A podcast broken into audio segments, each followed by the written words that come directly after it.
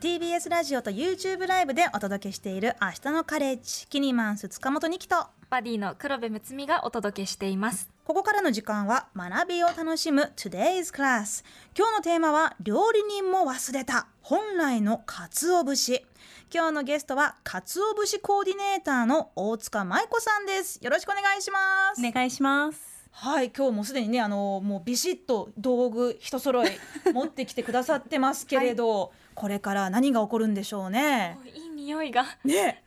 そうなんですよ。この鰹節コーディネーターという肩書きは、はい、もしかして世界初とかっていらっしゃるんでしょうかね？あの私が勝手に考えた造語的なところもありますのでおそらく私だけが言ってるのではないかなと思います。はい。あつまりその鰹節をコーディネートするっていうのは、はい、例えばそのこういう味付けを探しているとかこういう味なんか旨味が欲しいっていう人に、はい、そんなあなたにこの鰹節っていうのをなんかセレクトするって感じですか、はい、そうなんです。えっと鰹節ってやはり一本ずつ味が違いますしあとは料理人さんも好まれる味っていうのが違います、うんであとはあの関東であったり大阪と京都であったりっていうので土地によってもともと味が違いますのでそこに合わせた鰹節っていうのを提案させていただくのがこの私のやってる鰹節コーディネーターの仕事になります。うん。ちょっと改めまして大塚さんのプロフィールのご紹介をさせていただきます、はい、えー、大塚舞子さんは1984年熊本生まれ。築地の割烹で料理人として働きながら出汁に興味を持ち、えー、ふと目に入った鰹節の煮受け問屋太閤の出汁取り教室で味わったお出汁が人生を変えてしまったとのことです、えー、その太閤に通い詰め2018年に入社し去年より取締役営業兼目利き見らないになりました現在は鰹節コーディネーターとして人生を変えてしまうほど衝撃を受けた鰹節を残すために活動中だそうですはいまあこのどんだけうまかったんだろうその鰹節ってのは、まあ、気になっちゃいますよね。もともとお料理人としてあの働いてらっしゃってて、はい、それその中でもうまいと思った鰹節に出会ったっていう感じなんですか？そうですね。もう今までのそれまでの鰹節の概念が全く壊れるような本当に口にした瞬間にお出汁を飲んだ瞬間に、はい笑い始めちゃったんですね。何が入ってたんですか。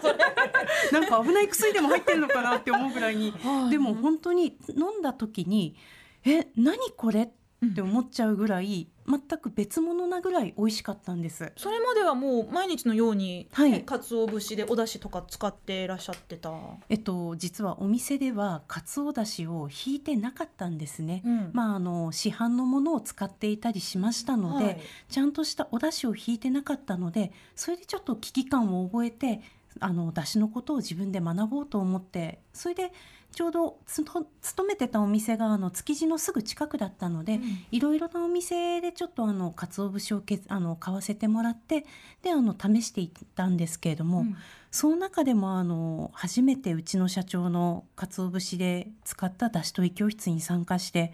全く今までと違う概念で美味しいって思ったんですね。うん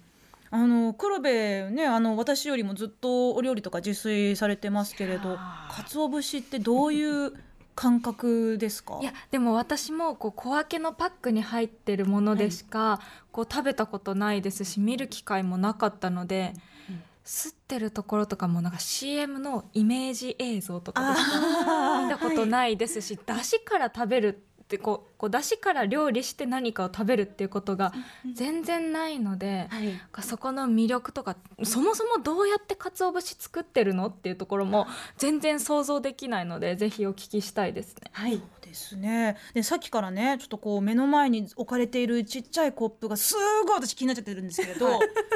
まずここで一口飲ませていただいてもいいですかね？はい、はい、ぜひお出汁を味わってみてください。はい、ありがとうございます。何はともあれ一口まずいただいてみましょう。はい、いただきます。いただきます。あ香りなんかあ全然甘みのあるこうなんかスモーキーなんだけどちょっとこうふわっとスイートな香りですね。はい。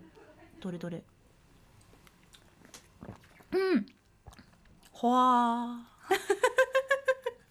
いい顔されますね。美味しい。ほわなんか美味しい。あれなんか なんかねあのかつ今今本当にカツオのお出汁しか飲んでないんですけれど液体なんですけど、はい、なんかね揚げ出し豆腐食べたような気持ちなんですよ今、うんうんだし巻き卵食べたのかなっていう。すごい。鼻にこううー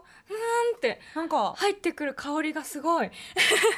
れこれこれさえ飲んでればなんかもういろいろ満たされそうな気がするんですけれど。本当に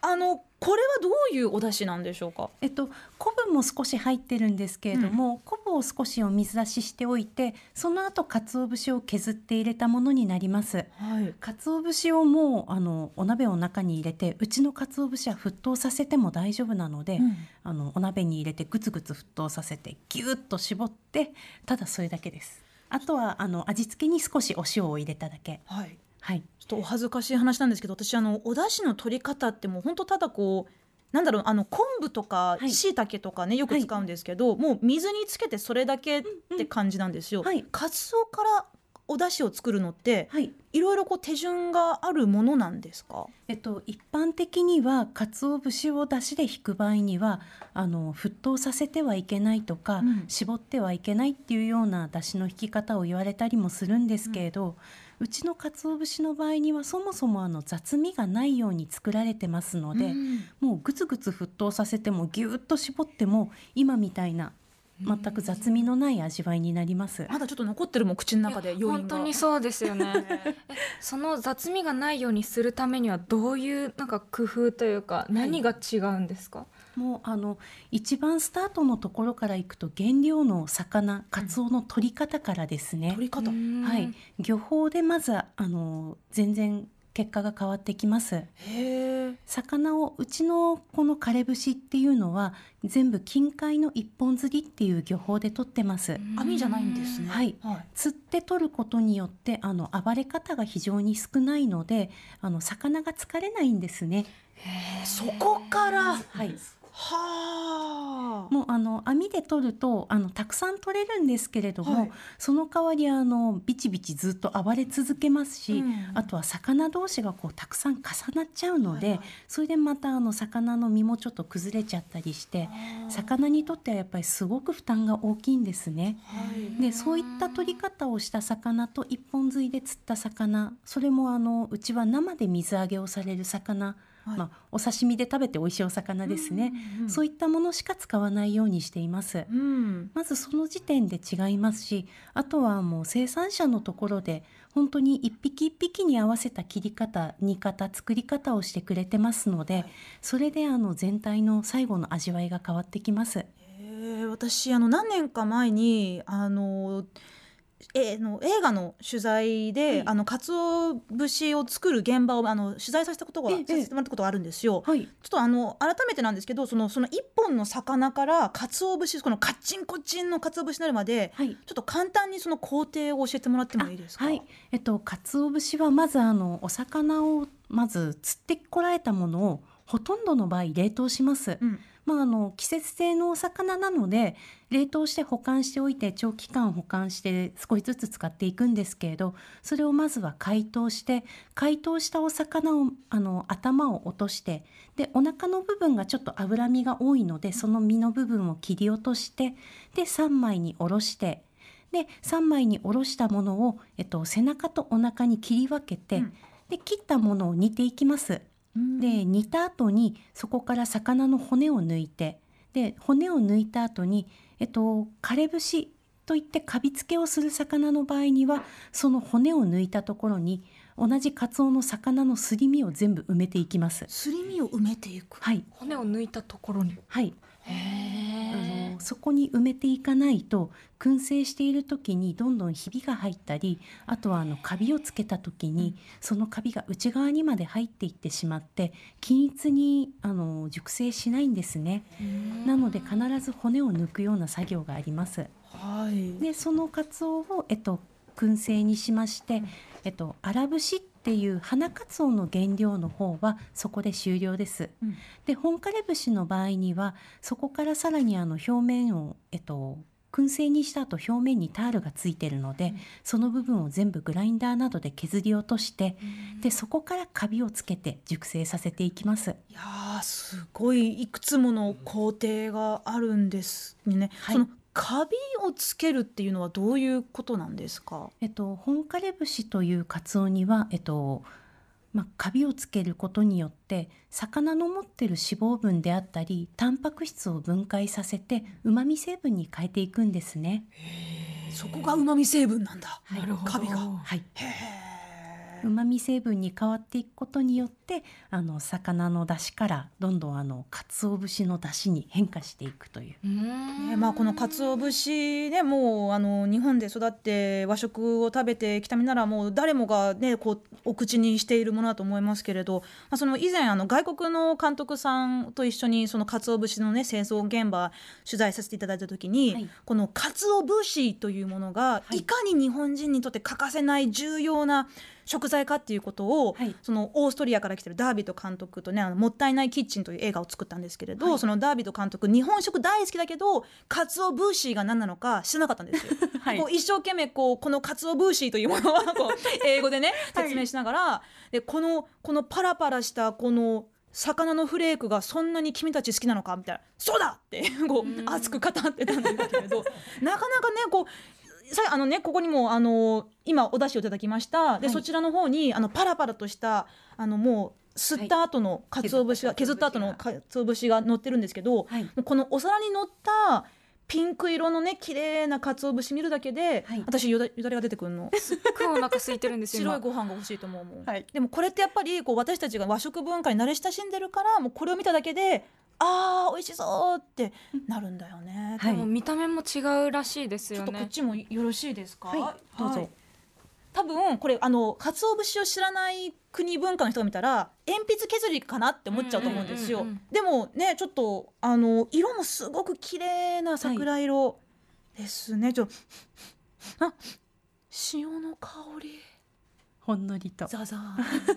ザザーンと。海を感じてもちょっとこれらえれば端っこから私もうつまんじゃうんですけれど黒部ももしよかったらいいですか？どうやったぞーちょっと今日はねもうあの始終食べてばっかりの クラスかもしれませんけれど、あなんかもうねあの鼻いもう息したしない方がいいよ。飛んじゃうから。それ困った。うん。そう息しないで食べてみて。いただきます。いただきます。あん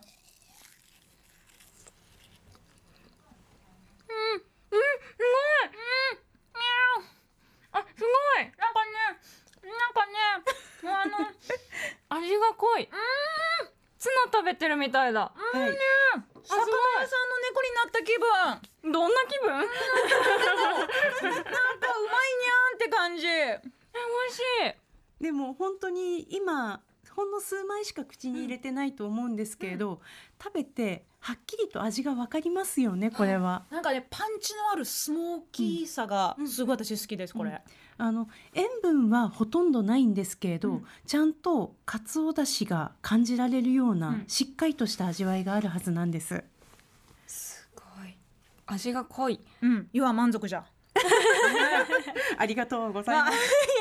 いやあのこういう鰹節もねやっぱりそのもう昔からもう何世代も何世代も前から受け継がれてきた味だと思うんですけれど、あの大塚さん以前あのツイッターで、はい。あるお客様とのちょっとあの交流をツイートに書いたら、万バズしちゃったっていう、まあ、すごいバズったええ。ご経験があるんですけど、はい。ちょっとぜひその話を聞かせていただいてもいいですか？はい、えっとまあうちの古くからのお客様だったんですけれども、弊社のお客様結構古い方ですともう電話番号を登録してありますので、うんその方からお電話があったんですよ。はいでそしたらお電話の口に出た方は初めてご注文されるっていうことだったのでお話を伺ってみたらあのどうも親御さんが今まではご注文されてたそうで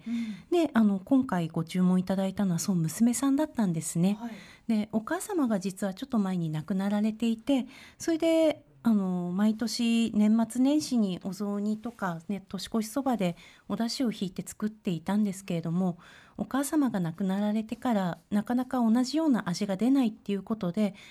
それで鰹節いろいろ試していらっしゃったそうなんですけれどそれでたまたまうちのことを聞いたそうで、あの注文を電話でちょっとご相談っていう形でいただいたらあの登録されていた番号で実は昔からうちにご注文いただいていたお客さんだったっていうことで、はい、それであのやっとお母さんの味が出せそうですっていうことでおっしゃっていただいて、うん、もうそれが私たちにはすごいやっぱり嬉しいお話で、うん、そのことをちょろっとまあ、あのツイッターの方に書かせていただいたらあの皆さんから大変ありがたい反響をいただきまして、はい、もう万バズになってしまったと。まあ、2人ともその電話越しで涙してしまったっていうふうにも書かれてて、はい、そこちょっとなんかこうグッとくるものがあったんですけれど、やっぱりその、まあ、いわゆるおふくろの味、まあ、家庭の味っていうものはやっぱりこうあの時聞いておけばよかったって思ってしまってからだね。もう遅いんですけれど、でもその鰹節でそんなに味が左右されるんだって驚いた人も多かったからあんなふうにバズったのかなと思うんですよね。それはあると思います、うん、私もあの実際料理人をしていた頃はそんなに変わるものかって思っていたんですけれど、うん、自分がこうやって経験してみてあ全く別物になるんだっていうことを分かったんですね。それもあってこの鰹節を私は大事にしたいなと思って今この仕事をやってます。うん。その目利きっていうことをあの鰹節の目利きっていうことをおっしゃってたと思うんですけど、はい、で西と東でちょっと生かし方も違うし味も違うしみたいなことって、はい、私は全然その味の違い、まあ、市販の私が普段食べてるものとここであの作っていただいたものが全然違うことは分かったんですけど、うん。はい、そんなに違うものなんですか？どういう特徴があるとかあるんですか？はいえっとまずあの大阪の方関西の方っていうのはもともとあの昆布だしの文化の土地ですので、あの昆布をベースに使ってらっしゃるんですね。なのでもうちょっといい料亭さんなんかに行かれますと昆布がしっかり効いている中でほんのりと鰹節が感じるか感じないかぐらいの味わいでしかないんですけれども逆にあの江戸文化の多かった東京の方っていうのはあの江戸はどちらかというとお武家さんの町なので、うん、あの鰹節って勝つ男の武士っていうのであの験担ぎをされるお武家さんなんかには非常に重宝されていましてなのであの鰹だしが非常に多かったんですね。であのお水もやっぱり関西よりも若干関東の方が硬いのでやっぱり鰹だしの方がよく出やすいっていうこともありましてそれであの関東の方の料理店さんではどちらかっていうと昆布よりも鰹節がしっかり効いたようなお出汁がメインになってます。でまた関西でも大阪と京都ではまた全然出汁が違うんですね。大阪では真昆布をベースにした昆布のよく効いたお出汁なんですけれども京都の方では利尻昆布をベースにしていてあの出汁が効きすぎるとちょっとやぼったいと言われてしまうので。水を生かした本当にあの軟水の地域ならではの柔らかいお水を生かした昆布もカツオもあまり立たずに食材の味を引き立てるようなお出汁というのが京都の味わいになります。私もその違いが分かるようになりたい いやもうでも相当下が超えてないとこういう味の違いって分からないんじゃないんですか？味の違いもそうかもしれませんけれどもちょっとだけこういうことを知っておいて食べることをあの興味を持って食べてもらうと、うん、ひょっとしたらあのあこういうことなのかなって分かりやすいんじゃないかなと思います。なんか今の話だけきだけだけでもそのなんか一言で和食っていうのは簡単だけれどやっぱりその地方によっても全然和食のその、まあ、作り方の概念も違いますし、はい、最近あれですよねあの海外のメディアでも取り上げられるようになったというふうに伺ってますけれど。ちょっと前にあのイタリアの方のメディアで取り上げていただいてまして、うん、これあの実は日本の雑誌の方でちょっと掲載していただいていたものがあのイタリアの方でちょっと興味が持たれてそれをアップしていただいてるんですけれども。はいあのイタリアの食文化っていうのも実は非常に面白くてちょっと日本と似たようなところがあるんですね。どこですか？あの味付けっていうものが非常にシンプルで、うん、あのお塩をシンプルに使うだけなんですね。うん、まあ、あのもちろんチーズであったりオリーブオイルっていうものを多用はされるんですけれどもあの実はイタリア料理ってフランス料理のベースにもなっていましてとてもあの古くからのお料理でもあります。そういったところもあって私たちのあの日本料理のあの食文化を大事にするっていうところをイタリアもすごく大事にされていて、うん、そういったところからどうも感じられるところがあったらしくって日本のそういったお出汁の文化っていうところに大変興味を持っていただいております。まあ、日本食はねもう世界各地で人気ですけれどこういうね鰹節があるからこそうまいジャパニーズフードができるんだっていうこともどんどんね、はい、世界にも広まっていってほしいなと思いますが、はい、まあ、今日はですねあの、はい、まあもぐもぐいろいろさせていただいてるんですけれど、まあ、今日はここからですね私が実際に鰹節を削っていこうというところで、い、ろいろこうあの道具一式持ってきてくださり、ありがとうございます。もうあの削っていただこうと思いまして お持ちしました。結構あれですかねあのガリガリやんなきゃいけない感じですかね。あのもう思い切ってぐい。っと押し込んじゃってもらって、なんか大工さんが使う本当ですね。簡単みたいな感じ、はい、はい、じゃあちょっとあで軍手ね軍手をちょっとつけまして、はい、でもこれ本当にもうちょっと。大変なので。硬硬いです。ドンキはい。これちょっとあの本当にあの何ですっけ？こう英語で鰹節って検索したら、はい、世界で最も硬い食品って出てきたんですよ。はいそうです。なんか結構そこから入ってくるんだ皆さん情報として。あのうまいものじゃなくて世界で一番硬い食べ物って、はい、確かに。そういう入り口なのねって思いました。はい、はい、じゃあこれをはいあの軍手つけまして、はい、これ歯は自分に向けて、ね、はい、歯は自分に向けていただいて、はい、えっとこちらの尾っぽの方をむ自分の向こう側に向けていただ尖ってる尾っぽの方を自分に向ける。あ相手ああっちあっちこっち、はい、そうです。はい。そして今回あのちょっと削りやすいように削り面を作っておりますのでその部分をベタっとつけていただいて、はい、思いっきりグイッと押し込んでください。立った方がいいですか、ね、立った方がやりやすいと思います。すいません。はい。大塚舞子さんのプレイリストから林原めぐみで「ジャストビーコンシャス」でしたこのビートに乗ったらさ意外といけるんだわ。いい音鳴ってますね。いい音で削れてます。息が上がってきましたけど。ちょっと座ります。はい。お疲れ様でした。ありがとうございました。いい匂いしてますか？すいた。えっとちょっと開け開けてみ、はい、でみましょう。中開けてみてください。あはいはいはいはいはいはあ、すごい鮮やかな桜色なんですよ。いや皆さんがあのお店とかでこう一般のスーパーとかで売ってるやつを見るよりもピンクっぽくて。あのね、こう小分けパックとか大きいあのお得用パパバッグでね売ってある感じのですけどでも私がこのね歌がかかってる間結構なんかこう「てってってってってって」ってこうあの ビートあのテンポよくねややまあ自称テンポよくやってたんですけど、うんうん、それでも一つかみにもなってない感じなんですよね、はい、量としては。だからどんだけこう体力を使ってあの美味しいお出汁を作るんだってところから考えると相当なやっぱりこう人の手間がかかってこそうまみが出てくるのかなとちょっと思いましたね。いえあのちょっとだけ言っちゃいますと、はい、慣れると一瞬で削れるようになります。慣れてないんだからしょうがない。いやでもでも人でやってるってことですよね。あの人間の力でやってるってことですか、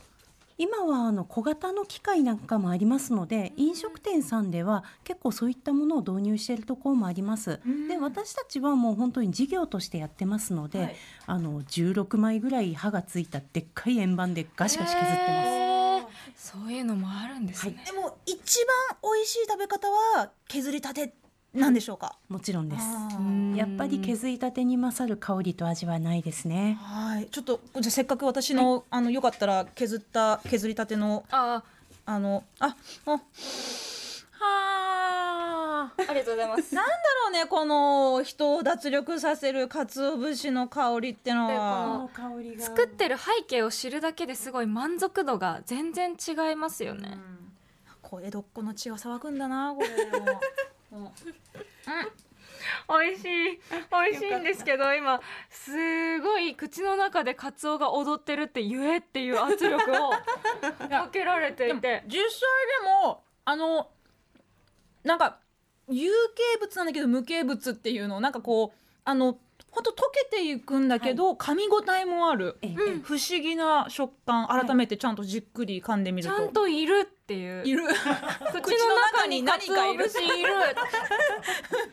もうそこまで言っていただけると鰹節も喜びますね。よかった、で、まあ、この鰹節をねこう大量に削った後でどういうタイミングではい。あのどういう料理にお鍋に入れるのがいいんでしょうか、えっともう極端に言ってしまうとうちの鰹節の場合でしたらもうお鍋に火をかけたらその段階で入れても大丈夫なんですよ。あのよくあんまり長い時間入れすぎるとダメだとか、はい。あの沸騰させちゃダメっていうのも結局雑味が出ちゃうからなんですね。なので雑味が出ないように作っていあの鰹節そのものを作っていたらどういったやり方をしてもだし自体に雑味が出ないので、もうあの早い段階で入れていただいても沸騰させても大丈夫。ただあの水の中にずっとつけっぱなしの水出しにしちゃうと、はいちょっとやっぱりあの酸化したような匂いがしたりするのであんまりおすすめはできないです。へえまあ、ちょっと今日はねなかなか今の、まあ、現代社会のね日常的な食卓からはこう姿を消してしまいつつあるこの鰹節と削り器をちょっとね、試させていただきましたけれど、まあ、やっぱりちょっとこういうところをねあの残していかなきゃいけないなと、うん食文化としてね大事に守っていきたいですよね。まあ、そんな鰹節ですけれどえーっとですね、まあ、太閤さんのホームページではね、オンラインはオンライン販売も、えーやっていましてでそしてねあのお出汁のお出汁取り教室、はい。これも全国各地でやってらっしゃるはい感じです、か、あのご招待いただいてあの北は北海道から南は、えっと、熊本の方までやりに行っております。うん。ぜひねちょっと一度